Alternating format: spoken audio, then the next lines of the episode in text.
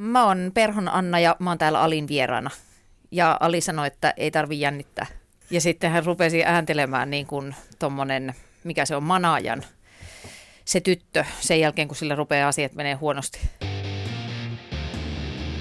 Yle puheessa. Arkisin kello yhdeksän. Ali Show.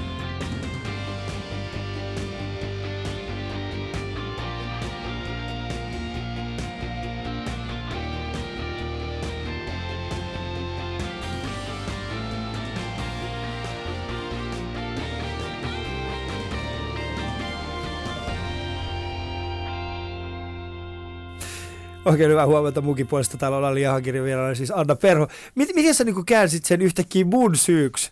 Että mulla oli siis, siis tää, tää ääni, tää... No, ketä muita täällä on? Mutta eikö sulla ole mitään sellaista, millä, millä tavalla sä avaat? Tehdään tätä aamuradiota, niin, äh, niin onko sulla sellaista, mitä sä saat niin, niin aikaisin aamulla sun, sun äänen ulos? Ei mulla kyllä siinä äänen, äänen ulostamisessa ikinä ole mitään vaikeuksia. Plus, että mä saan sen sillä, että mullahan on semmoinen tapa, että mä aika paljon puhun yksinäni. Sitten kun mä ajan, ajan työpaikalle aamuisin, niin siinäkin ehtii muutamat läpät jo niin kuin itsensä kanssa ottamaan. Niin. Mitä läppää sä oot tänään heittänyt itseskaan? Tänään ehkä vaan vähän kommentoin sellaista, mä kuuntelen semmoista äänikirjaa, niin mm. se, sitä niin kuin vähän kommentoin siinä joutessani. Äänikirjat on siinä mielessä hyviä, erityisesti jos ajaa paljon. Mäkin olen alkanut oppimaan näitä äänikirjojen. Mulla ei sinänsä ole aikaa enää istua ja kir- niin kuin lukea. Mä oon iltaisin joko keikalla ja sitten iltapäivät lasten kanssa ja päivät sitten tekemässä kaikkea muuta, niin ei ole aikaa niin mm. oikeasti istua ja lukea enää. Niin se on vähän harmittanut, koska musta vähän tuntuu, että mä oon jäänyt jälkeen kaikista näistä, kaikista näistä uusimmista kirjoista, mitkä on tullut ja ihmiset puhuu niistä paljon ja mä oon siellä, että mä en ole lukenut niin Tulee semmoinen tosi tyhmä olo. Mun nyt niin äänikirjojen myötä on tullut. Mutta mitä paljon sä ehdit lukea, niin kuunnella näitä suomalaisia äänikirjoja? Ee, aika ai- vähän niitä on. Niin, aika vähän niitä on ja sitten tota, näin ei ehkä saisi sanoa tai kannattaisi sanoa, mutta mä en ole ihan hirvittävän kiinnostunut suomalaisesta kirjallisuudesta. Hmm. Siis toki on, on paljon hyviä, mutta kyllä melkein sitten se kääntyy niin kuin käännöskirjallisuuteen tai sitten mä tykkään siis äänikirjoina kuluttaa tämmöisiä miksi näitä sanotaan, vähän niin kuin bisneskirjoja tai sen Joo. tyyppisiä, siis tämmöisiä enemmän niin kuin tietopohjaisia, oppaita. niin oppaita, hmm. että jostain syystä ne tuntuu menevän mulla paremmin päähän, kun joku muu lukee niitä mulle, ikään kuin mä olisin oppitunnilla. Hmm.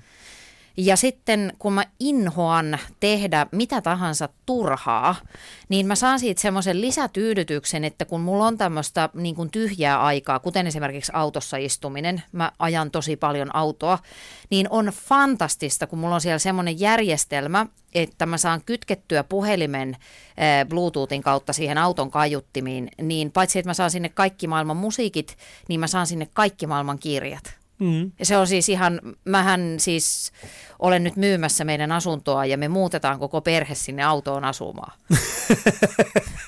Toivottavasti sulla on iso auto. Mutta no, tuossa mä oon itse viimeisin äänikirja mihin mä oon hurahtanut, mä oon nyt kuunnellut sen parin otteeseen, niin puhuu tällaisista introverteista ihmisistä ja extroverteista ihmisistä. Joo. Se on tällainen jenkkiläinen kirjoitus kuin The Q. Ja, Joo. Mm, se on tosi mielenkiintoinen, koska sanotaan näin, että mä, mä huomaan itsessäni molempia, siis introvertit ihmiset, sellaiset, jotka ovat vähän niin kuin sisäänpäin kääntyneet ja extrovertit vähän sellaisia niin kuin ulospäin mm. suuntautuneet ihmisiä. Ja siinä käsitellään nimenomaan tällainen ajatus siitä, että, että me, olla, me ollaan, meillä on myyty ajatus siitä, että, että meidän kulttuuri on extrovert, että, että tänne niin kuin ulospäin kääntynyt tai mm-hmm. ylöspäin suuntautunut, mutta todellisuudessa moni menestynyt ihminen onkin hyvin sisäänpäin suuntautunut. Niin kumpaan sä koet olevassa? Oletko sä enemmän sellainen sisä, niin kuin introvertti vai extrovertti ihminen? No mä uskon, että lähtökohtaisesti meillä kaikilla on noita, niin kuin noi kummatkin puolet olemassa, mutta ne aktivoituu sitten eri tilanteissa eri mm. tavalla. Että kyllähän mä niin kuin halutessani pystyn olemaan tosi sosiaalinen. Eh, mun työ vaatii, vaatii niin kuin sitä ekstroverttiutta ja, ja niin kuin sitä, että, että sä tykkäätkin olla esillä. Mutta sitten taas toisaalta niin mulle on ihan siis keskeisen tärkeää mun hyvinvoinnin kannalta on se, että mä saan olla yksin ja hiljaa mikä on ehkä mun perheen mielestä hieman ikävää, että mä en puhu juurikaan heidän kanssaan. Olen kotona vain omissa oloissani nyherrän niiden kirjojen kanssa. Hmm. Mutta oikeasti, että, että kyllä mussa ainakin on ihan selkeästi noin kummatkin puolet ja mä tarvin niitä kumpaakin. Hmm. Mä luin tällaisesta eräs, taisi olla itse asiassa teidän Radio Aallon nettisivuilta, että Anna Perho on lukenut kaikki maailman kirjat. Niin voin kuvitella, että vietät aika paljon aikaa sitten siellä niin, kyllä, ne, kyllä se kirjojen, kirjojen ja lehtien maailma on mulle hirveän tärkeä, että silloin kun mä olin pieni, niin mä asuin tota, Ypäjällä, mä olen sieltä kotoisin. Ja tota, vieläpä semmoisella Ypäjän aseman kylällä, jossa ei ollut yhtään muuta, siis mulla ei ollut yhtään kaveria ennen kuin mä menin ala-asteelle, koska siellä ei ollut ketään lapsia. Meidän naapurissa ei ollut lapsia, piste. Joten mä tota, mm, ja sitten mun äiti opetti mut lukemaan semmoisella semmoisella aakkospelillä, mm.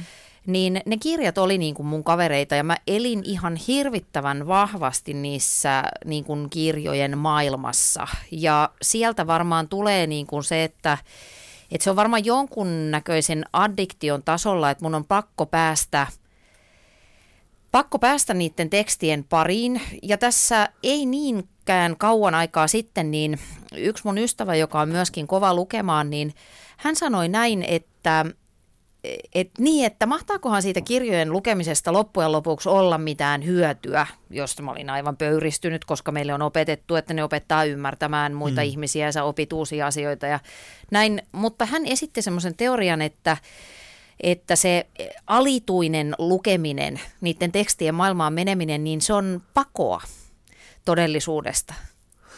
Joo, se riippuu nyt, miten toivottavasti nyt kun sä kuuntelet näitä bisnesoppaita, niin sä et yritä paeta siis että pakenee semmoiseen bisnestodellisuuteen sitä, että niin. näin myyt ja markkinoit, niin se ei siltä välttämättä. Mutta ehkä ymmärrän se, että kyllähän niin kuin me halutaan, halutaan ehkä jollain tasolla paeta semmoisiin tarinamaailmoihin, Ähm, mä en itse ollut ikinä, mä en ole siis päässyt lukionkin läpi sillä, että mä oon tehnyt kirja-arvostelu Akuankasta. Se niin kuin luke, lukeminen, mun, mä en ole ylpeä tästä erityisen paljon, mutta siitä mä oon hankkinut tietoa eri kautta niistä mm. asioista, mm. jotka mua on kiinnostanut. Ja, ja tota, sitä kautta sivistänyt itseäni. Ja nyt ehkä niin kuin aikuisemmalla iällä musta on vähän tullut, että mä haluaisin niin kuin lukea enemmän. Mutta sä myös itse kirjoitat kirjoja.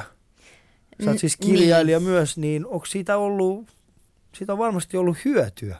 Totta kai siitä on hyötyä, koska e, et sä voi kirjoittaa, jollet sä lue. Mm. Että se, se tekstin taju ja se kielen taju kehittyy vain ja ainoastaan lukemalla. Joo. Et mä tuun vähän surulliseksi ja vähän kiukkuseksi, kun mä törmään nuoriin ihmisiin tuolla esimerkiksi toimitusharjoittelijoihin, jotka sanoo, että joo, että kato, kun en mä ehdi lukea niin jos tilanne on se, että sä et ehdi lukea, niin sit sun täytyy kyllä miettiä jotain muuta alaa, mm. että se ei vaan muuten ole mahdollista. E, tosin sitten taas ne, siis mä kirjoitan niin kuin oppaita, tämmöistä self-help-tyyppistä. Mä, mä en käyttäisi, mä en kehtaa käyttää siitä sanaa kirjailija, että mä, se on enemmänkin kirjoittamista. Miksei? Mä oon määritellyt omassa päässäni, että oikeita kirjailijoita ovat vain ne, jotka kirjoittavat fiktiivisiä 800-sivuisia romaaneja. no sit niitä on tosi vähän kyllä niin, maailmassa. Jari Tervosofi Oksanen siinä. Jari Tervosofiosta, Valtari. Ja no sitten, joo, joo. Ketäs näitä on nyt näitä Hemingway? Niin, joo. siihen, siihen ne taitaa jäädä. Uh, sä kirjoitat siis self-help-oppaita, niin uh, eikö self-help aika, eikö se ole vähän niin kuin, eikö sen aika ole vähän niin kuin ohi?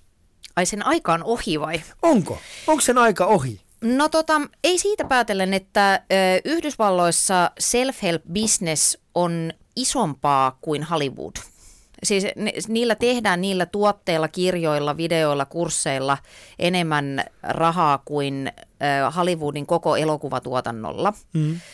Ja tota, Mä itse uskon ihan valtavan vahvasti siihen, että täällä länsimaissa, kun tämä meidän hyvinvointi on niin silmittömällä tasolla kuin missä se on, niin tota, mind is the new body. Eli me ruvetaan niin kuin pikkuhiljaa tajuamaan sellainen seikka, että Et ihan samalla tavalla kuin meillä on nyt fitnessbuumi, kaikki hyppii burpee-hyppyjä aamusta iltaan ja imeskelee niitä smoothieita, jotka mm. ne taas muusta tuntuu vähän väsyneeltä. Vaikka mm. itsekin teen sitä, niin sitä on vaan tullut niin kuin joka nurkasta. Joo. Mutta mä uskon, että seuraavaksi me opitaan tajuamaan, että me pystytään treenaamaan ihan yhtä lailla myös meidän mieltä. Ja me pystytään niin kuin opettelemaan tapoja, jotka auttaa meitä elämään eh, täydempää, parempaa elämää. Mm. Ja se kiinnostaa mua ihan todella paljon. Ja sitten mulla on sellainen luonnevika, että jos mä niin kuin saan joskus jonkun ajatuksen, niin se ei oikeastaan ole niin kuin mulle olemassa ennen kuin mä saan jakaa sen mahdollisimman monen muun ihmisen kanssa. Että mulla on niin kuin tämmöinen sairaus, hmm. joista tämä, nämä kirjat ovat yksi ilmentymä. Hmm. No, no, ne on hyviä kirjoja. Älä, en, ja itse niitä on lukenut. Olen itse asiassa. Olen lukenut. Älä nyt, älä nyt. okay. Olen lukenut No mutta hienoa, joo. Hmm. Kyllä mä luen itse asiassa. Tota, ähm, sanotaan viimeisin kirja, minkä mä olen lukenut. Siis sun kirjoja mä oon lukenut, Henkka Hyppäsen kirjoja mä oon lukenut. Ja, ja viimeisin oli tämä Jenni Pääskysaaren äh, tämä tyttökirja. tyttökirja. Joo, Joo. Siitä mä luin, koska mulla oli pakko lukea se, koska mulla on itselläni pieni tyttö. Ja, ja tota, Mutta yleensä mä, mulla on siis sellainen, että kun mä, kun mä luen jotakin, niin mun pitää lukea siis sama kirja kaksi-kolme kertaa ennen kuin mä ymmärrän, mitä siinä on. Eli mulle ei riitä se, että mä luen kirjan kerran, mm. vaan mun pitää lukea se sama kirja niin kuin kaksi, kolme, jopa neljä kertaa ennen kuin mä oikeasti ymmärrän, mikä siis, että siinä on. Mulla on tosi huono keskittymiskyky. Okei. Okay. Ja se, mitä luultaan, juontaa juurensa siitä, että mä en ole aikoinaan tarpeeksi paljon lukenut. Niin, lukemistakin voi niin kuin harjoittaa mm. kyllä, tai niitä lukutekniikoita. Itse en ole sitä tehnyt, mutta olen kuullut, että siis pystyt dramaattisesti parantamaan niin kuin oppimiskykyä opettelemalla tietynlaisia mm. tekniikoita. Joo. Mutta sitten on myös, mä oon itsestä huomannut sen, että ne asiat, jotka kiinnostaa, niin ne sitten, ne on niitä, jotka jää päähän. Mm. Mm. Ja kaikissa kirjoissa ei ole kaikkia asioita, mitä kiinnostaisi. Niin. Kaikki asiat eivät siinä kirjassa ole niitä, mitä kiinnostaa. Mutta meillä on äh, vieraanani tänään on Anna Perho ja kuuntelet Ali Showta Yle Puheelta. Me ollaan Annan kanssa otettu myöskin kuva Instagramiin, kuten kaikista muistakin Ali Show vieraista tämän kesän aikana sekä edellisenä kesänä. Ja tämän päiväinen kuva-aiheemme liittyy juhlallisuuteen. Yle Puheessa Ali Show. Katso kuvat Instassa. At Yle Puhe. Kerro mulle, millainen paikka Ypäjä oli kasvaa? Öö, varmaan niin kuin, tai siis se oli hyvin idyllinen. Hmm. Nyt kun mä tarkastelen sitä täältä näin monien vuosien pää, niin kuin takaa ja, ja jotenkin on ollut sieltä niin kauan pois, niin kyllä se näyttäytyy aika täydellisenä idyllinä. Hmm. Mä olin lapsi 70-luvulla, joka muutenkin, se alkaa jo tuntua niin kuin vanhalta ajalta kaksoisveellä. Hmm. Siellä on ihan tolkuttoman rauhallista, siellä on joku 2000 asukasta suurin piirtein ja tosiaan mä oon sieltä vielä sieltä sivukylältä kotoisin, missä oli siis, olisiko siellä sitten ollut 200 asukasta. Joo. Ja se on, se on siis maaseutupitäjä, että ainoa semmoinen niin kuin erikoispiirre, mikä siellä on, niin se on Suomen hevospitäjä. Eli kaikki tämmöinen hevosalan koulutus on keskitetty sinne. Mm. Ja se johtuu sitten taas siitä, että siellä on aikanaan pidetty armeijan hevosia, että siellä on ollut armeijan tallit. Ja sinne on muun muassa haudattu tota, tämä Mannerheimin käthy-hevonen, joka on siis sen patsaan hevonen, joka on tuolla okay. Kiasman edessä. Oliko teillä sitten sillä niin skidinä tapana mennä sitten sinne käthyn uh, haudalle olla silleen, damn. Oliko se tällainen niin hengailupaikka nuorena, että kävittekö siellä vetää pussikaljaa? Ee, ei itse asiassa Käthyn haudalla sentään, mutta tota, hevoslaitumella. Se mm. oli niin kuin yleinen ajanviettotapa yläasteella, että et mennäänkö laitskalle. Ja sitten sinne oli joku vetänyt muistaakseni yksi Sami, jolla oli korolla, niin se oli laittanut sen korolla vinoparkkiin siihen Piikkilankaidan ulkopuolelle ja sieltä luukutettiin musiikkia ja sitten juotiin pussikalja. Mm, mulla oli tuossa aikaisemmin kesällä vieraana, taisi olla toisella viikolla, Tuukka Temonen, joka mainitsi myöskin Korollan ja ja tota, hän mainitsi myöskin, mi, um, hän, saa siis, hän eli tietenkin vähän Hetki, tämä oli mitä, 80-luku, eikö näin? Joo, 80-luku. 80-luku, joo. eli te olitte nimenomaan semmoista, olitte sitten semmoista popeda-jengiä. Joo, Pope, Oikeasti? Kyllä, joo, Popeda, Eput, tätä jengiä. Tosin mä olin pienenä punkkari, että mä yritin mm. vähän niin kuin, kun sit silloin oli myöskin nämä Samantha Foxit ja tämän tyyppiset popparit, niin niitä mun piti sitten tietysti yrittää vastustaa, mutta se on pikkusen vaikeeta olla niin kuin tämmöistä marginaalinuorisoa, kun nuoriso ylipäätään oli marginaalia no. siellä ö, paikkakunnalla, koska meitä oli niin vähän. Mm. Sä sanoit aikaisemmin, että se ylä, ala-asteella vasta ensimmäisen kerran sulla tuli tällaisia niin kuin muita, ö, muita kavereita, mm. niin kuin, jotka oli lapsia. Minkälaista se oli niin kuin ensimmäisen päivän mennessä ja sä että ei juman, täällä on niin kuin siis muita lapsia. Mä oon luulen, että mä oon ainoa, ollut ainoa maailmassa. Maailman ainoa lapsi. Mä itse asiassa muistan sen erittäin tarkasti sen hetken sitten, kun mä menin sinne koulun pihalle tuliterällä tunturiponipyörälläni. Ja mä ajoin niin kuin siihen pihalle, siinä oli siis tien pää, hmm. ja josta oli niin kuin luontevaa kääntyä sinne pihalle – ja saman tien mä tajusin tehneeni virheen, koska siellä oli niitä vanhempia oppilaita, jotka heti rupes mussuttamaan jotain tai silleen vähän pudistelee päätä, että Aa, mikä nevari. Mikä? Tämä siis niin kuin... Nivari. Nevari. Nevari, niin, eli... Että, siis tämmöinen newbie. Niin kuin, ah, okei. Okay. Mm, et siellä oli jostain syystä tapana, että ne pyörät kuului taluttaa sinne pyöräpaikalle semmoisen ojan yli, eikä siitä, mistä oli järkevintä mennä. Ja heti rupesi nolottamaan, kun mä tein virheen, ja heti rupesi pelottaa, että ahaa, noi kaikki nauraa mulle, mä en saa yhtään kaveria. Eli mä tajusin niin kuin jälkeenpäin, että se oli se hetki, kun mä astuin sieltä vapaudesta. Mä oon saanut vapaan kasvatuksen, mun äiti oli innostunut mm. Summerhillistä. Mm. Se oli se hetki, kun mä astuin sieltä vapaudesta – järjestelmään. Mm. Joo. Joo, tästä me juteltiin tota, ennen kuin ennen kuin tulit tänne, mä olisin halunnut jutella sun kanssa tässä nimenomaan tästä järjestelmästä, koska me ollaan aikoinaan käyty keskustelua kahdestaan tällaisesta tilanteesta, kun mä kerroin sulle, että, että mun lapset meni nyt päiväkotiin ja kerroin sulle siitä ahdistuksesta, että, että kun, he, kun, kun pistin oven kiinni ja he olivat menneet sinne, niin mulle tuli semmoinen olo, että nyt mä oon, nyt mä oon päästänyt ne siihen järjestelmään – ja nyt mulla ei enää, nyt, nyt, nyt se on niinku alkanut. Joo. Eikö tule semmoinen olo? Joo, tuli. Mä muistan itse ton saman silloin, kun mun lapset on mennyt kouluun, varsinkin mm. esikoinen, niin mulle tuli sella, vähän sellainen olo, että mä oon pettänyt ton, mm. ton pienen ihmisen, että se ei niin kuin vaan tiedä, mitä siellä on edessä.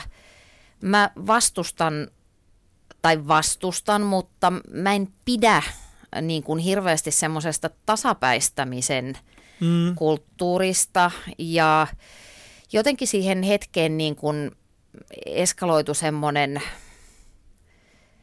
semmoinen haikeus sen, sen vapauden menettämisestä. Se mm. jotenkin konkret- konkretisoitui siinä. Joo, mulle tuli vähän samanlainen olo ja, ja tota, ehkä tämä johtuu siitä, että nimenomaan tämä tasapäistämisen kulttuuri ja me ollaan tästä aikaisemminkin juteltu, että me elämme sellaisessa maailmassa, jossa, jossa erityisesti ihmiset, jotka ovat lähteneet seuraamaan sitä unelmaansa, että haluavat tehdä sitä, mitä, mikä on heidän unelmansa, niin me aletaan vähitellen vastustamaan sitä standardisointia, mikä koulu aika pitkälti on. Niin Eli on. standardisoidaan tietty tapa, opetetaan tietty tapa, millä tavalla pitää käyttäytyä, millä tavalla pärjäät yhteiskunnassa, ja sitten se on kuitenkin suurin osa sen lapsen elämästä.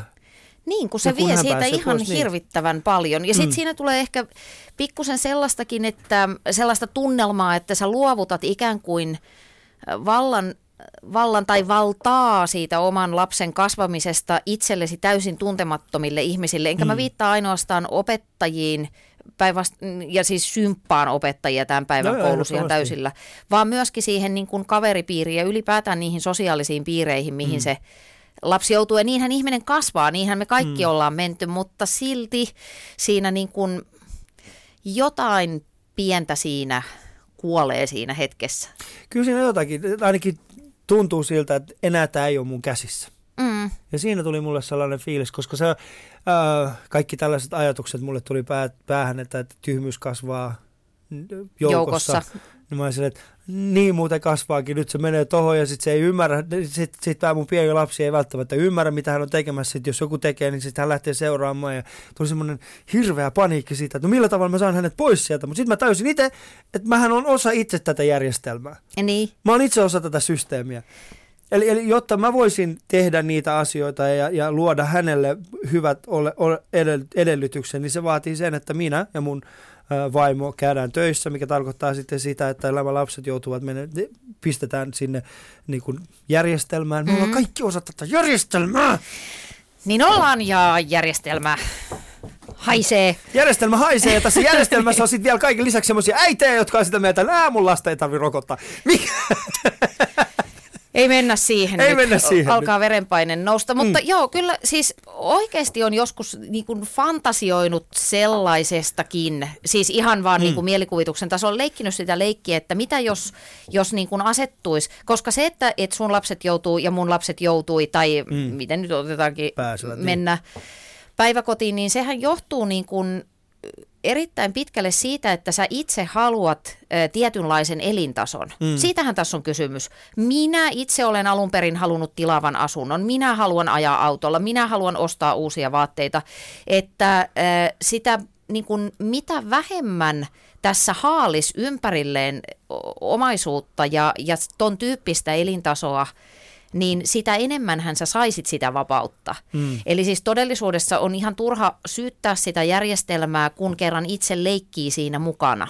Anna, sinä et saa tätä syyllisyyttä alkaa minulle. Tämä ei ole minun syyni. Tämä ei ole minun syyni, että järjestelmä nappaa minun lapseni tuohon No luopuisit säkin kuule tuosta sun Gantin paidasta, niin tota... Mulla on muuten Gantin paita niin päällä. on. Mm, mä oon saanut siis tämän lahjaksi. Yleensähän minäkään ostamassa vaan kirpputoreilta. Totta kai.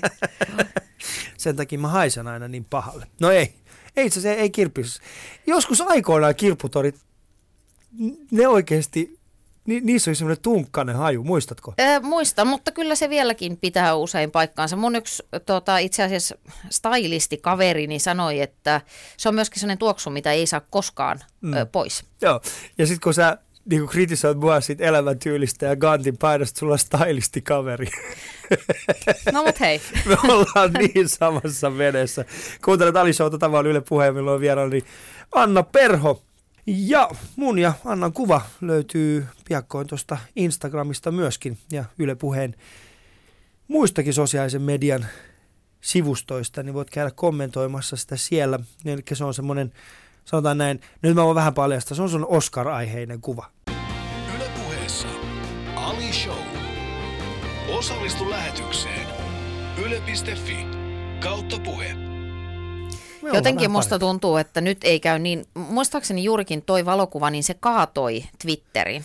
Se kaatoi Twitterin, se on ihan totta. Mutta Mut nyt ei sellainen riski pyöri, että käykää Miksei? vaan ihan katsomassa sitä. Miksi? Et sä voi tietää sitä. Hmm. Ehkä se menee läpi ja sitten siellä Jenkeissä ne miettii sitä, että tämä on huomattavasti parempi kuin se, mikä me otettiin. Ja sitten ne yrittää uudelleen elää sitä meidän kuvaa. Se on se maailma, missä me elää. Mutta Ypäjä on se paikkakunta, jossa sä oot, sä oot siis viettänyt nuoruutesi. Millainen oli semmoinen niin kuin kapinoiva ypä, mikä oli semmoinen niin kuin kapinoiva ypäjä ja ypä, ypäjälläinen? Oliko se oikein? Ypäjälläinen? Joo. Tota, Anna Perho.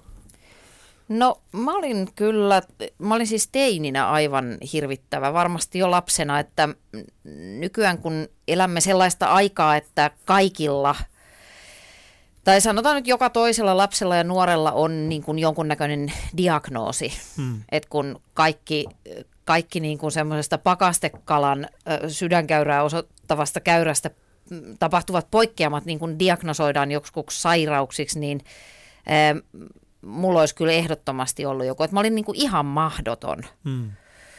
Ja semmoinen, mä en ole koskaan, nykyäänkin niin kuin omasta mielestä tiedän aika paljon asioista, mutta tota, en ole kyllä koskaan ollut myöskään niin viisas kuin silloin olin. Mm. Se, mä kyllä tiesin aika paljon. Niin silloin sitä tuntuu ainakin tietävän vähän liikaakin asioita. Todellakin. Mm. Ja käyttäytyy huonosti ja hirveän itsekkäästi. Mm. Ja, että tota, en ollut mikään päivänsäde, sanotaanko mm. näin. Muistatko, mikä oli sun semmoinen ikoninen kapino, kapinointihetki? Oliko sun sellaista? Olen karannut ainakin kotoa kerran että tuli jostain, en edes muista mistä, tuli sanomista. Hmm. Sitten jälkeenpäin mä oon ajatellut, että jos mä olisin niin kuin mun vanhemmat, niin mä olisin kyllä lähettänyt. Mä olisin sanonut, että juu, terve ja ole kauan. Joo. Mä nimittäin vaadin myöskin koulussa päästä psykologin vastaan tai jollekin kuraattorille sen takia, että mun vapauksia rajoitettiin. Mä olin siis äärimmäisen tietoinen hmm. niin kuin vapauksista ja ja tota, itseäni koskevista oikeuksista, Kuten? vel- velvollisuuksista niinkään. Siitä, että vapauttani rajoitettiin sillä tavalla, että vanhempani sanoivat, että viikonloppu öisin mun pitäisi olla kahdelta kotona. Ja se oli musta väärin. Mä olisin halunnut olla myöhempään.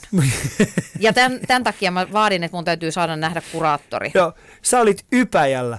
Mitä siellä pystyy tekemään ilta 12 jälkeen? Toi on ihan todella hyvä kysymys. Mm. Luultavasti siellä istuttiin Korollan takapenkillä, istuttiinkin ja haettiin, jos jollain oli rahaa, niin eh, maineikkaalta lesken kaupalta kaljaa. Tai sitten vaan seisoskeltiin Ää, Laitumella. Niin, laitumella ja talvisin pu- puhelinkopissa. Mitä? No siellä oli puhelinkoppi yksi ja hemmetin kylmä ja siihen aikaan oli muodikasta. Siis nykyään ollaan niin kuin tuottuneita siitä, että nuoriso on aina pipo päässä. Aina mm. ollaan pipo tai lippis päässä, niin silloin oli päinvastainen muoti, että ei, saanut, ei saanut ei olla, silloin, se oli joo, junttia. Joo, joo, mäkin muistan, että silloin jos oli kylmä, niin ei joo, saanut. mieti kuin kylmä, mm. Ypäjällä, miinus 32, niin sitten, mm. aa, mm. puhelinkioski varattu. Mä yritän tässä miettiä, että Anna, Anna Perho, joka on lähtenyt himasta tuohtuneena, koska hänen, hänen oikeuksiaan rajoitetaan, ja hän on rynnän, ryntänyt ilman pipoa 30 asteen pakkaseen puhelinkoppiin kapinoimaan. vastaan. Wow. wow. Nyt, nyt maailma muuttuu. Nyt maailma muuttuu, joo. joo kyllä. Odottanut sitä, että Korolla Sami tuo kaljaa sieltä lesken kaupasta. kyllä. Ja miettinyt sitä, missäköhän se viipuu. Se on varmasti ollut mainio Anna Oi voi.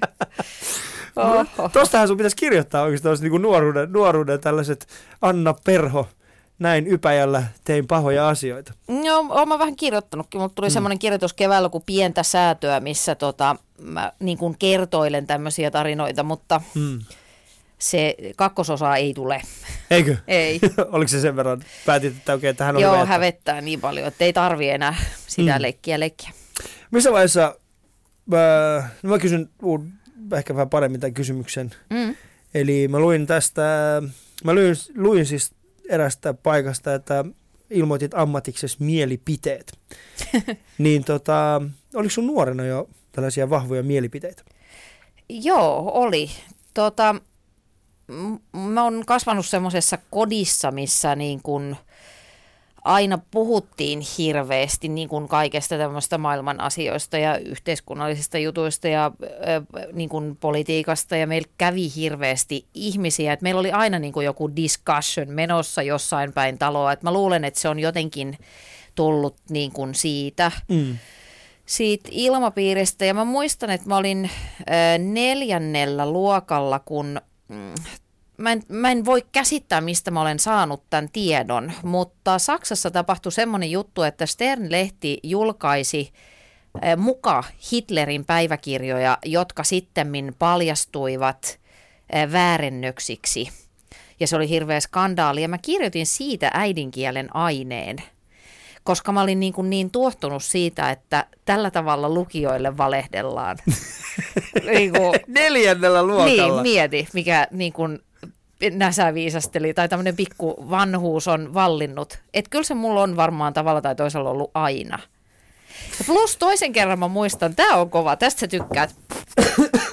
mä olin tuota, yhden ystäväni luona kylässä mm. ja tota, heillä oli tämmöinen vanhan liiton navetta, millaisia silloin vielä oli. Ja niissä oli aina takana semmoinen niin kuin olkikasa, mm. minne kuskattiin ne, siis ne jätökset sieltä navetasta. Joo. Ja mä olin seuraillut uutisia aika paljon ja huomannut, että on olemassa tämmöinen hahmo kuin Ajatolla Komeini, joka Joo. aiheuttaa hämmennystä siellä teikäläisen huudeilla. Joo. Ja tota, mä ehdotin tälle mun kaverille, että hei, että leikitään mielen mielenosoitusta, että vastustetaan sitä. Ja hirveällä vaivalla äh, laitettiin teipillä ja jollain nitojalla niin kuin, tämmöisiä lippuja, valkoisia lippuja, johon mm. me kirjoitettiin jotain. Ja sitten mä olin nähnyt, että kun niissä uutispätkissä aina räjähteli ja liekehti, niin sain fantastisen idean, että hei, otetaan noin tulitikut sinne messiin voi. Ja siis luojan kiitos jostakin syystä, niin tota, tämän mun kaverin äiti haistoi kirjaimellisesti palaneen käryä ja mm. tuli tota, kovistelemaan, että mitä täällä oikein tapahtuu. Siis tämä on, mitä luultaan, ollut vuonna 79? 7... Siis jota, luokkaa. Joo, ja sä oot ollut silloin jotain niin kuin, no mä veikkasin, että mä oon ollut sellainen niin kuin 90 90 vuotias vasta silloin. Mutta siis hetki, olitte sitten kahdestaan siellä navetassa? Joo, kahdestaan siellä heiluttiin, heiluttiin niiden kanssa. 90-vuotiaana? Joo. Sä päätit... siellä, silläkin oli valtava vaikutus. Mä siis. voin kuvitella oikeasti. Mä, mä yritän niin kuin mun koominen mieli koko ajan vetää tätä, niin kuin mä yritän jatkuvasti miettiä, että minkälainen on ollut se Anna Perho, joka on lähtenyt kotoa, karannut kotoa ja mennyt siihen puhelikoppiin. Tämä antaa aika paljon, tiedätkö, tällaista osviittaa siihen, että millainen on ollut siis tämä, tämä kyseinen nuori neiti. Öö, Mutta mikä on, siis tässä kyseisessä kommentissa mm. sanotaan, että siis sanoit, että, että sun ammatti on mielipiteet. Ja, ja tota, me ollaan aikaisemmin keskusteltu tässä asia, tästä asiasta, niin mitä se tarkoittaa? Mikä se on? Onko se, voiko jollain oikeasti nykyään olla ammattina mielipiteet? No, mä ajattelen sillä, että mun, mun varsinainen ammatti, että jos mun pitää sitä jollekin niin kun selittää sen toimittajan nimikkeen ohi, koska se ei oikein ole niin kuin enää eksakti ollut pitkään aikaan, niin mä mielen, että mä oon sisällöntuottaja. Mä tuotan mm. sisältöjä erilaisiin välineisiin. Radioon, lehtiin, telkkariin, someen. Mm. Mutta sitten niin kun tässä vuosien varrella tavallaan se on muokkautunut aika paljon sen tyyppiseksi, että, että mähän en tee niin kuin journalismia, vaan mä teen omiin havaintoihini – ja mielipiteisiini liittyviä sisältöjä hyvin pitkälle, varmaan ainakin 80 prosenttisesti. Mä kirjoitan esimerkiksi vuodessa lähes sata kolumnia. Hmm. Mä teen niin kuin aamuisin kolmen tunnin radiolähetyksen, joka hyvin pitkälle perustuu siihen, että mitä mieltä jostain asiasta on, miten, mi, minkä kulman jostakin asiasta näkee, mi, mistä mistä kulmasta sä lähestyt maailmaa. Niin käytännössä se, se niin kuin mun leipä muodostuu siitä, että täytyy olla koko ajan jostain jotain mieltä. Mm. Tai se, saa olla. Se on mm. mulle aika luontevaa, mutta joskus, joinain hetkinä tulee semmoinen olo, että itse asiassa mä muistan Henkka Hyppönen, jonka mainitsitkin tuossa aikaisemmin, mm. niin mm, silloin kun hän lakkas tekemästä radioa aikanaan, siirtyi bisnespuolelle, niin mä muistan, että hän sanoi jossain haastattelussa, että hän tunsi jonkun aikaa valtavaa huojennusta siitä, että kun maailmassa tapahtuu asioita, niin ei tarvinnut olla niistä mitään mieltä. Mm. Silloin tällöin mä niin kun koen ymmärtäväni täysin, mitä hän tarkoitti, mutta mm. useimmiten en. Mä oon myös intohimo ammatissa. Mm. Mutta siinä se on niin, jos on mielipiteitä, niin sit, koska se, että on mielipide versus se, että se, se mielipide vaatii sen sen intohimon sinne taustalle. Koska muutenhan se on vähän silleen niin kuin, että muuten joko sä oot niin kuin intohimoisesti sitä vastaan tai sen puolella, siitähän muodostuu se mielipide. Niin. Ikinä ei oikein voi olla sillä niin kuin siinä välissä, koska ei siitähän voikaan. se ei ole mielipide ei ollenkaan. Olekaan. Se, se on mm. epäreilua ja se on niin kuin latteita. Se on epäreilua sitä vastaanottaja vastaan, että sä et, niin kuin, et toisaalta toisaalta, kaikki osaa mm. jahkata toisaalta toisaalta. Ja sitten sitä intohimoa tarvitaan siihen, että ähm, niin kuin tätä työtä jotenkin kehtaa tehdä, koska onhan se toisaalta ihan absurdia, että joku, joku muikkeli jostain on jotain mieltä. Mitä väliä sillä on? Niin, no mitä väliä sillä on niin. nimenomaan. Niin. Ja tässä mä niin kun yritän koko ajan miettiä, että mitä enemmän Mut me sähän mennään... itse vähän Mm. samanlaisissa hommissa. Niin Joo, mitä joo, sä niin itse onkin. ajattelet? Niin, et mi- niin. millä sä niin kun perustelet sen, että just tämä mun mielipide pitäisi painaa tänne Mm. lehteen? Tai just mun pitää saada sanoa radiossa nämä asiat? Mutta kun tää, tätä myös yritän, on, on, niin kuin yritän pohtia koko ajan, että, että mihin suuntaan me ollaan, me ollaan menossa tässä ja, ja mihin suuntaan esimerkiksi, että, että kiinnostaako oikeasti ihmisiä meidän mielipiteet. Ja, ja tota, mä oon alkanut ainakin huomaamaan se, että tällainen Et henkilö... ei.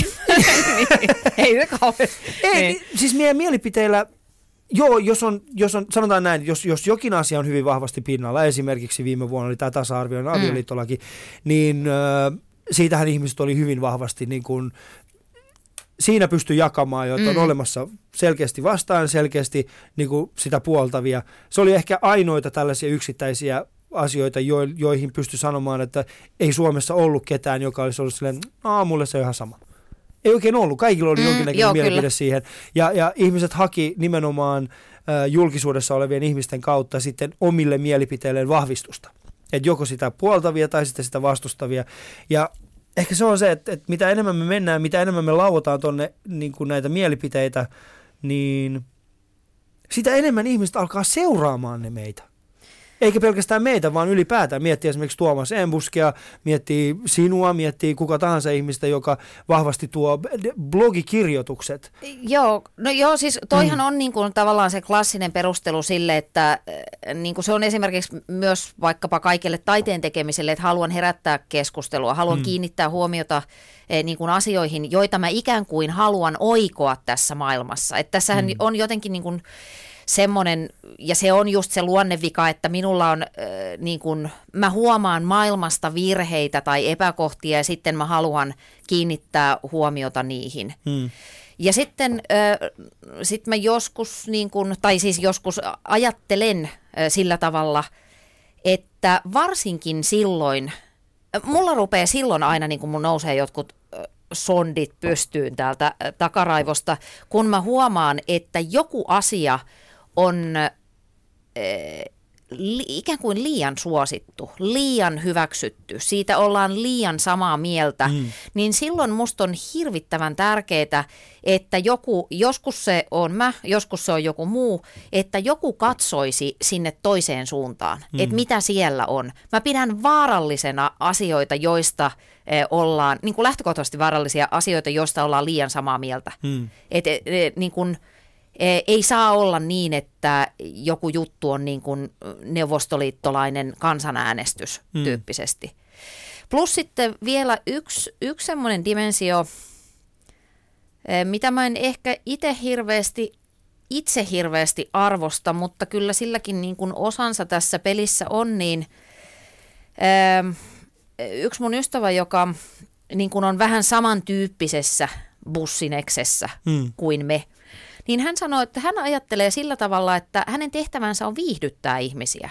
Eli ottaa jokin esimerkiksi ajankohtainen aihe ja omalla lahjakkuudellaan paketoida se semmoiseen muotoon, että, että se on vaan niin kuin kiva ottaa vastaan. Hmm. Ja sehän on fantastinen lahja. että jos mä ajattelen, yksi mun suurista esikuvista on Ruben Stiller, toimittaja Jumalan armosta, jolla on siis semmoinen aivan yliluonnollinen kyky tehdä hirvittävän vaikeista asioista, niin kuin jostain niin kuin, most boring hmm. uh, sote-uudistuksesta uh, muutaman lauseen sisällä hauska, mielenkiintoinen asia, jonka mä ymmärrän heti. Mm. Ja se on hirveän tärkeää. Sitäkin tarvitaan. Ei kaikki ehdi eikä jaksa katsoa A-studioita, niin siihenkin tarvitaan niin kuin mm. t- tätä niin kuin meidän tonttia. Niin, niin, niin. No, blää, blää, blää, se on blää, joo, kiva, tarvitaan ja tarvitaan. Ei, Kyllä, ei, ei, kun fakta, on se, fakta on se, että jos niin kuin tulisi maailmanloppu ja täältä mm. kerättäisiin semmoinen niin kuin Noan arkki,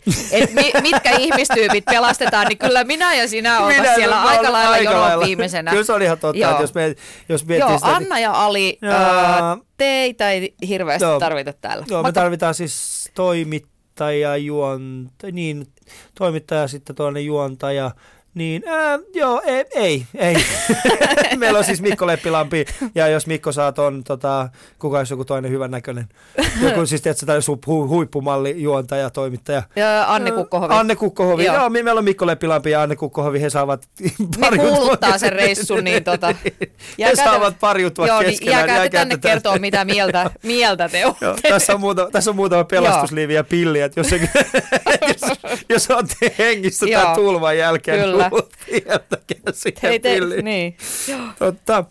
Ähm, Anna Perhon vieraani kuuntelet Ali Showta ja Yle Puhetta tällä hetkellä ja, ja tota, Ja Annan kuva löytyy Instagramista nyt tällä hetkellä, käykää katsomaan sitä. Eli tämä ikoninen Oscar Selfie, jossa on mukana huikeita ihmisiä, niin me otettiin tänään Annan kanssa semmoinen Yle Puhe Selfie, jossa on sitten mukana totta kai Yle Puheen omia, omia tähtiä. Käykää se katsomassa Instagramista ja Yle Puheen muillakin sosiaalisen median kanavilla.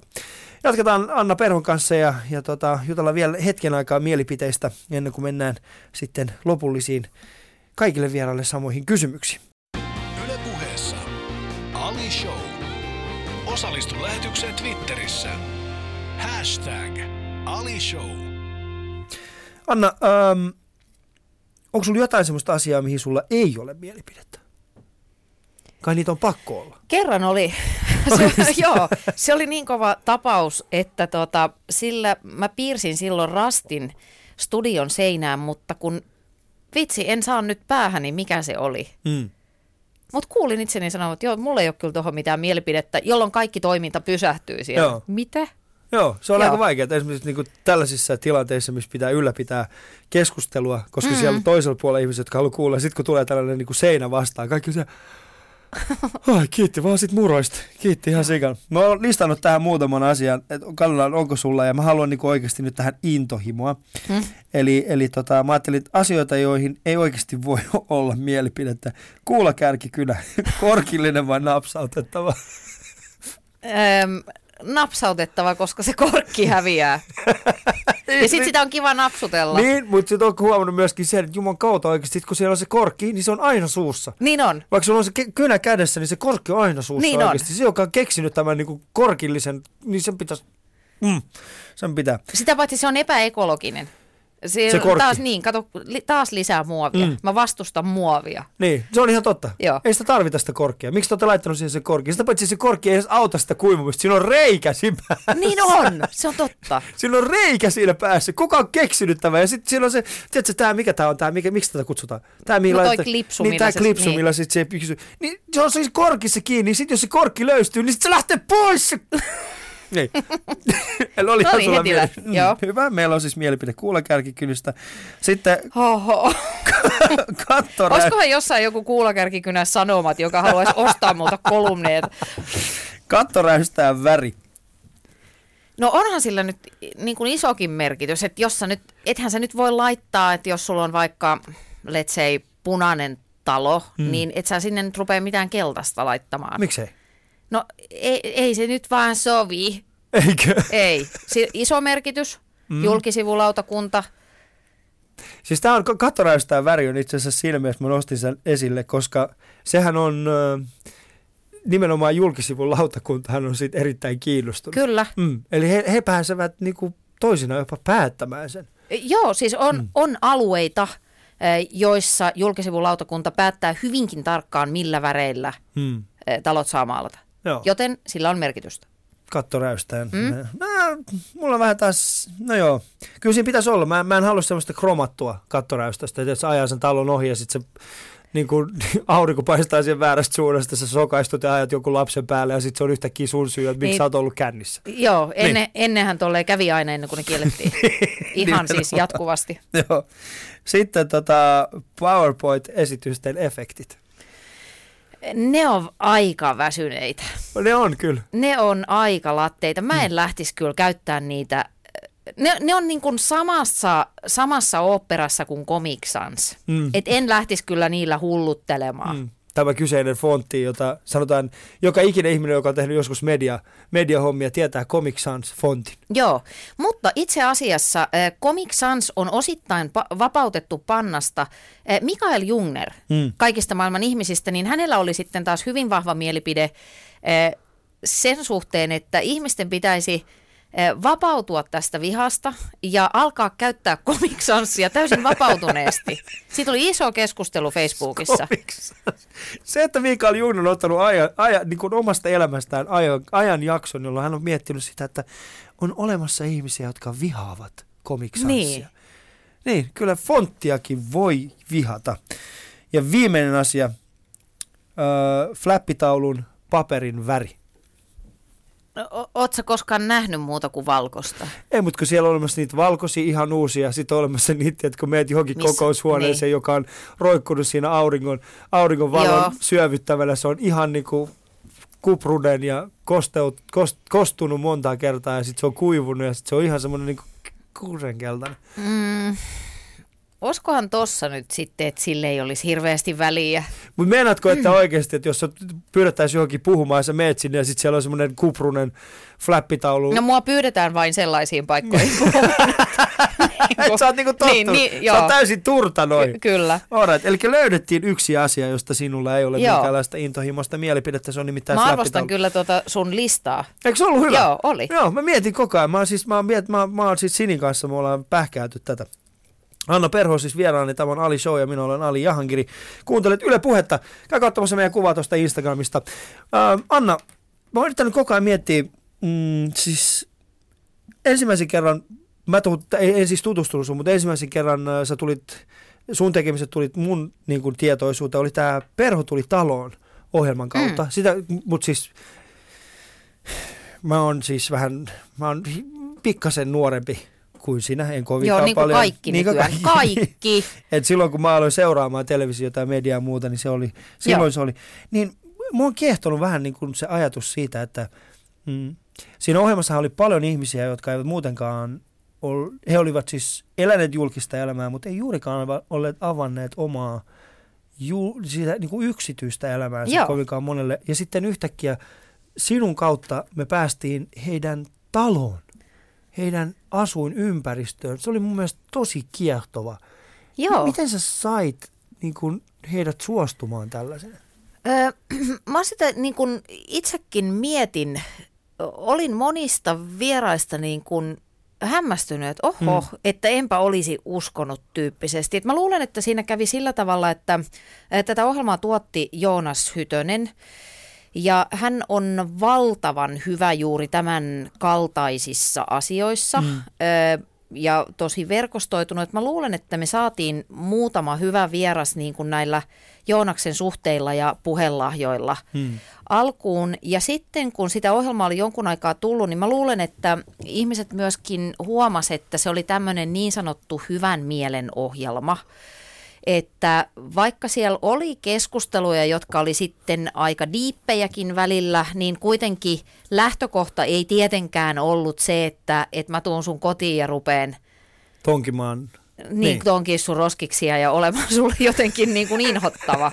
Että Olisiko tota... tehnyt mieli yhdessäkään talossa sellaisia, että ehkä mä voisin tonkia tuossa roskiksi, että sieltä saattaisi löytyä Kyllä mä varmaan, siis muistan, se, kyllä siellä jotain kylpyhuoneen kaappeja tuli hmm. tongittua. E, sehän oli mulle siis sillä tavalla niin kuin hirveän tyydyttävä ohjelma. Voin kertoa nyt jälkeenpäin, kun rikos on jo vanhentunut, että mä oon ihan sairaan utelias. Että, ja siis viimeistään sen ohjel- sitä ohjelmaa tehdessä, niin – niin kuin sain vahvistuksen sille ajatukselle, että ihmisen koti kertoo siitä aivan kaiken. Mm, että sä voit yrittää joo. olla niin kuin mitä tahansa, mutta sillä sekunnilla, kun mä näen sun kirjahyllyn ja sun keittiön, niin jaahas, mm. sä oot tommonen. Mm.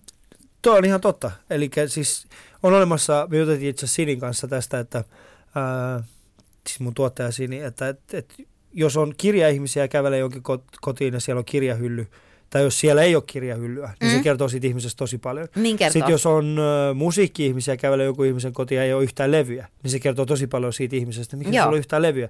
Sitten jos on sisustuksesta innostunut ihminen ja kävelee joku ihmisen se taloon. Kiinnostaa tosi se niin paljon. Niin kiinnostaa Joo. tosi paljon silleen, niin kuin, niin, eli, eli jokaisen meillä on jotakin. Mutta se, mikä mua kiehtoo eniten tässä on se, että...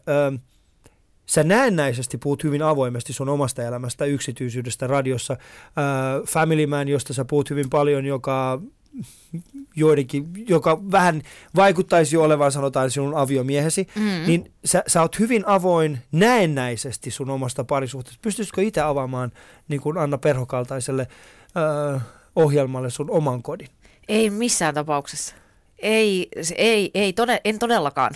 Mutta tämä on just, mut, mut, mut, mitä, mikä sai sut itse sitten menemään näiden muiden ihmisten taloihin sitten? Ee, no ko, siinä on tota, mm, siinä tulee tavallaan se, niin kuin se työrooli, tai mm. että et, et sä voit mennä niin kuin sen roolin kautta. Ei, ja siis mikä minä olen päättämään heidän puolestaan, että ei siihen nyt ketään niin kuin aseellakaan uhattu. Mm. Mutta sä et pystyisi itse niin kuin vastaavanlaiseen? Ei, en mä, mä en niin kuin, ensinnäkään mä en, mä en ymmärrä, mitä hyötyä siitä olisi itselle. Et mm. mä, mä en niin kuin kaipaa, tätä on vaikea uskoa, kun mä oon suuna päänä aina joka paikassa, mutta mä en niin kuin kaipaa sen tyyppistä eh, jakamista yleisön kanssa. Hmm. Et mä, mä en niin kuin, ja mä en saa sellaisesta itselleni mitään. Eh, että mä ajattelen niin kuin tuommoisesta tai niin kuin itse on tehnyt sellaisen linjanvedon tämmöisessä julkisessa elämässä, että, että siitä mistä kerrot, kerro kaikki, mutta kaikesta ei ole pakko kertoa. Hmm. Ja hmm. sillä on niin kuin suht hyvin pärjännyt. Joo, tuo on, tuo on, tota, on mielenkiintoista, koska mä, mä oon yrit, niin kuin yrittänyt itsekin, mä oon itsekin ollut siis Mulla on siis soitettu, että voidaanko me tulla kuvaamaan tätä ja tota sun luona. Tai mä en edes pysty päästämään niitä kuvaamaan meidän alueelle. Että jos ihminen joku laittaa mulle viestiä, että hei, vois me tulla... Ai, laitatko sä niinku sellaiset lenkkitossut jonkun tuommoisen puhelinlangan ympärille, että hei, tää on meitsi huudi? Ei, ei, ei mutta siis niinku oikeasti niinku esimerkiksi mulla oli yksi tällainen... Äh, no, mulla on siis tietyn tyyppinen koira ja, ja tämä tietty koira lehti oli sitten kiinnostunut tekemään niin kuin musta ja mun koirasta tällaisen jutun, että tällainen koira, kun se on hyvin harvinainen tämä koira, mikä meillä on. Ja, tota, ja sitten he pyysivät, että jos he voisivat tulla silloin kun mä oon lenkillä tämän koiran kanssa siellä niin kuin meidän lähettyy, mä, ei, ei missään, te ette voi tulla sinne meidän lenkkipolulle, missä me normaalisti käydä. Mä kuskasin muut ja mun koiran niin kuin tyyliin, me mentiin tiedätkö 20 kilometrin päähän, mä sen, no tässä on ihan hyvä maasto, täällä mm. me voidaan olla ihan normaalisti. Joo, mä ymmärrän kyllä ihan täysin, mitä sä tarkoitat. Mm. Eh, tosin nyt niin kuin kaikki tämä mun viisastelu tässä muuttuu täysin epäuskottavaksi, koska mun tuli tuosta koirajutusta mieleen. Mähän mm. puhun paljon myös koirasta, jo, joka siis kiinnostaa ihan mm. tosi paljon kaikkia. Eh, mun koirallahan on oma Twitter-tili niin. ja tota, hänestä on myöskin tehty tota henkilökuvajuttu lehteen. Et se siitä, että en kerro itsestäni mitään, katso kun minä olen tämmöinen Minä olen tällainen, mutta koirat on Sanotaan näin, että musta vähän tuntuu, että minun koirani nauttii siitä enemmän, koska jotenkin, en mä tiedä, onko sulla samantyyppinen koira, mutta hän nauttii siitä huomiosta. Ja aina kun tulee joku toinen vastaan, niin sitten hän menee niin. ja nuuhkii sitä toista ihmistä, ihan kun mä en olisi ikinä huomioinut mun omaa koiraa. Sitten tulee vähän semmoinen olo, että senkin petturi oikeasti. Mä rakastan sen, mä annan sulle ruokaa joku päivä, sä nukut mun vieressä sekin Urpo. Ja sitten kun toi tuntematon ihminen tulee, niin sä menet sen luokse ihan kuin mua ei olisi olemassa, ihan kuin mä olisin Aa, kohdellut ihmiskontakti, niin, niin, silitä minua, kyllä. Silitä minua. Joo, mun koira murisee mulle, jos mä yritän siirtää sitä sängyssä. Saadakseni itse paremman asennon, niin se murisee. Eikä. Kiittämätön. Se on aika kiittämätön. Niin. Kertoo myöskin siitä aika paljon, mutta ei mennä siihen, ei mennä siihen että mikä on sinun ja koirasi suhde. Mutta koska mua, mua, mua jotenkin kiehtoo tietää, että millainen on tällainen niin kuin arkiper, arki Anna Perho. Niin kuin, miten se käyttäytyy ruokakaupassa? miten mä käyttäydyn niin, ruokakaupassa? Koska vai? se, että miten ihminen käyttäytyy ruokakaupassa, kertoo aika paljon siitä, siitä ihmisestä, minun Ää, mielestäni. No tota, yleensä käyn siinä meidän lähikaupassa niin kuin todella ruokottoman näköisenä. Hmm. Et mä en ole sitä ihmistyyppiä, joka sanoo niin kuin meikkaavansa ruokakauppaan, että en, en todellakaan, että mä näytän niin kuin asunnottomalta, kun mä käyn siellä. Hmm. Ja tota, mulla on määrätietoinen suunnitelma, mä teen listan ja sitten niin kuin toteutan sitä tehokkaasti. Mä oon vähän semmoinen niin kuin maitokaapilla töniä. Et mä saatan siinä niin kuin vähän huokasta, jos joku siinä aprikoi niiden soijajugurttien edessä. Että no niin. Ja... Sä oot kaikkea sitä, mitä, älä ymmärrä väärin, mutta sä oot, sä oot juuri se arkkityyppi, jonka kanssa mä en menisi ikinä kauppaan, koska mulla meni shermot siihen. Joo, vähän mm. semmoinen niin kuin joo, tämmöistä niin kuin huokailua ja e, tervehdin kovaäänisesti kaikkia äh, niin kuin kaupan työntekijöitä, mm. koska mä oon sellainen tervehdysnatsi. Joo. Mä haluan, että ihmiset tervehtii toisiaan ja paheksun aivan siis suunnattomasti, jos joku joku ei sieltä heti vedä kättä lippaan. Ja sitten tota, kassalla mä toivon, että asiat sujuisi niin kuin nopeasti. Mm. että esimerkiksi ihmiset, jotka alkavat kaivaa sitä fucking bonuskorttia vasta siinä vaiheessa, mm. kun se summa on jo annettu, niin please oisit ottanut sen eh, niin kuin aikaisemmin esille. Plus, että sivupakkaajat saa multa aika pahaa silmää. Sivupakkaaja, mikä se on? Sivupakkaaja on semmoinen, että kun kassahihna menee näin, niin, niin ei mennä sinne hihnan päähän pakkaamaan, vaan jäädään tukkeeksi siihen, että Juu! mä tästä äkkiä kahmin. Joo, se ei, ei, ei, ei, todellakaan. Sitten ei. on olemassa, tiedätkö, semmoisia ihmisiä, joilla on tiedätkö, järjetön määrä niitä, niitä ostoksia. Mm. Ja niitä on kaksi ihmistä siinä. Joo. Ja sä huomaat, että se jono sun takana on ihan järjetön, mutta silti se toinen se tyyppi toinen on niin se tumput suorana. Ihan tumput suorana. No, ei tässä mitään. Mikä sitten, hätä tässä mikä, valmiissa niin. maailmassa? No mene sinne, hyvä mies, mene sinne Juman kautta ja, ja pakkaa niitä sun, sun, sun jut. Välillä tekee mieli oikeasti ottaa semmoinen, niin tiedätkö, semmoinen viilispurkki, että sä vaan työntää se sinne alle, odottaa vaan siihen asti, kunnes se, se, ne, ne, ne, se ilmakuplat alkaa vähitellen väistymään ja se ihminen tajuaa, että mun viimeinen hetki on viilis naamassa. Niin sit vaan päästään irti silleen, että miltä tää tuntuu, sä oot vienyt mua elämästäni aikaa. Niin, menee elämään hukkaan, niin. just koska mä vihaan sitä turhaa. Plus, että mulla on vielä sit yksi semmoinen äh, maneeri siellä kaupassa. Itse asiassa tämä onkin aika hmm. paljastava kysymys. Äh, mulla on tämmöistä niin kuin sissitoimintaa siellä.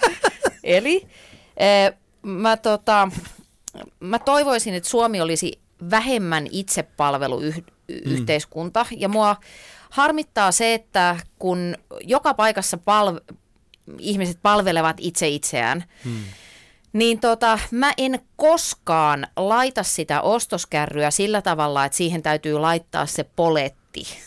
Et mä jätän sen niin kuin vapaaksi sinne, että Aa. joku seuraava saa sen ilman sitä, sitä, mm, niin kuin sitä panttia. Joo. Koska mä oon sitä mieltä, että niin kuin kauppoihin voitaisiin, ja y- ymmärtääkseni toinen meidän isoista kauppaketjuista näin tekeekin, kauppoihin voitaisiin tukityöllistää ihmisiä, siis jotka ovat syystä tai toisesta vajakuntoisia, tekemään tällaisia pieniä asioita, pakkaamaan, viemään kärryjä mm. paikalle, hoitamaan pulloautomaatteja, ettei ihan joka Jumalan asiaa tarvitsisi tehdä itse. Mm. Aika hyvä. Se on, se on uuden, jenkkiläinen palveluyhteiskunta. Niin. Siellähän sitä tehdään. Meillä alkaa aika loppumaan Anna Perhon kanssa. No. Se on no. harmillista. Nimittäin vasta, minusta vähän tuntuu, että vasta päästiin asiaan. Ää, jokaisen Alishon vieraan kanssa mä olen kysynyt siis top kolme asiaa ja mä ajattelin tänään kysyä sinulta, Anna Perho. Top kolme, älä tee tätä ypäjällä. Älä tee tätä ypäjällä. Mm. No, älä avaa silmiäsi keskustassa, koska se on No ei se kyllä enää ole niin ruma. Se on joskus nimittäin äänestetty Suomen rumimmaksi kirkonkyläksi, mutta mun mielestä siellä on kyllä skarpattu. Okay. Ja siis äh, suomalaiset kirkonkylät niin kuin kategorisesti ovat niin rumia, että, että ei se nyt siitä joukosta. Mutta joo, pidä toinen silmä vain auki, kun ajat siitä tuota matka, entisen matkahuollon ohi. Hmm. Äh, älä, älä kerro olevasi Loimaalta, koska voit saada huonoosi. Ja tota, e, älä puhu pahaa keskustapuolueesta. Niin. niin sillä ei pärjää varmaan. Siinä on kolme. Jos olette tämän kesän aikana menossa kohti Ypäjää, nyt on ainakin Koska varmaa tietoa. Ovat. Niin, niin, nyt on ainakin varmaa tietoa, mitä siellä kannattaa tehdä ja mitä ei. Kiitoksia Anna Perho siitä, että vielä olit Ja mun ja Annan, per, Annan kuva löytyy Instagramista ja muistakin Yle Puheen sosiaalisen median kanavista. Kiitoksia, että jaksoit kuunnella ja, ja tota, nähdään jälleen kerran jossain, jos tulet vastaan minua, niin ainakaan kaupassa älä tee sitä virhettä. Että jos siellä on vieressä joku toinen ihminen, joka on, käy keräämässä vaikka se ostokset, niin mä en hyökkää sun kimppuun viilillä.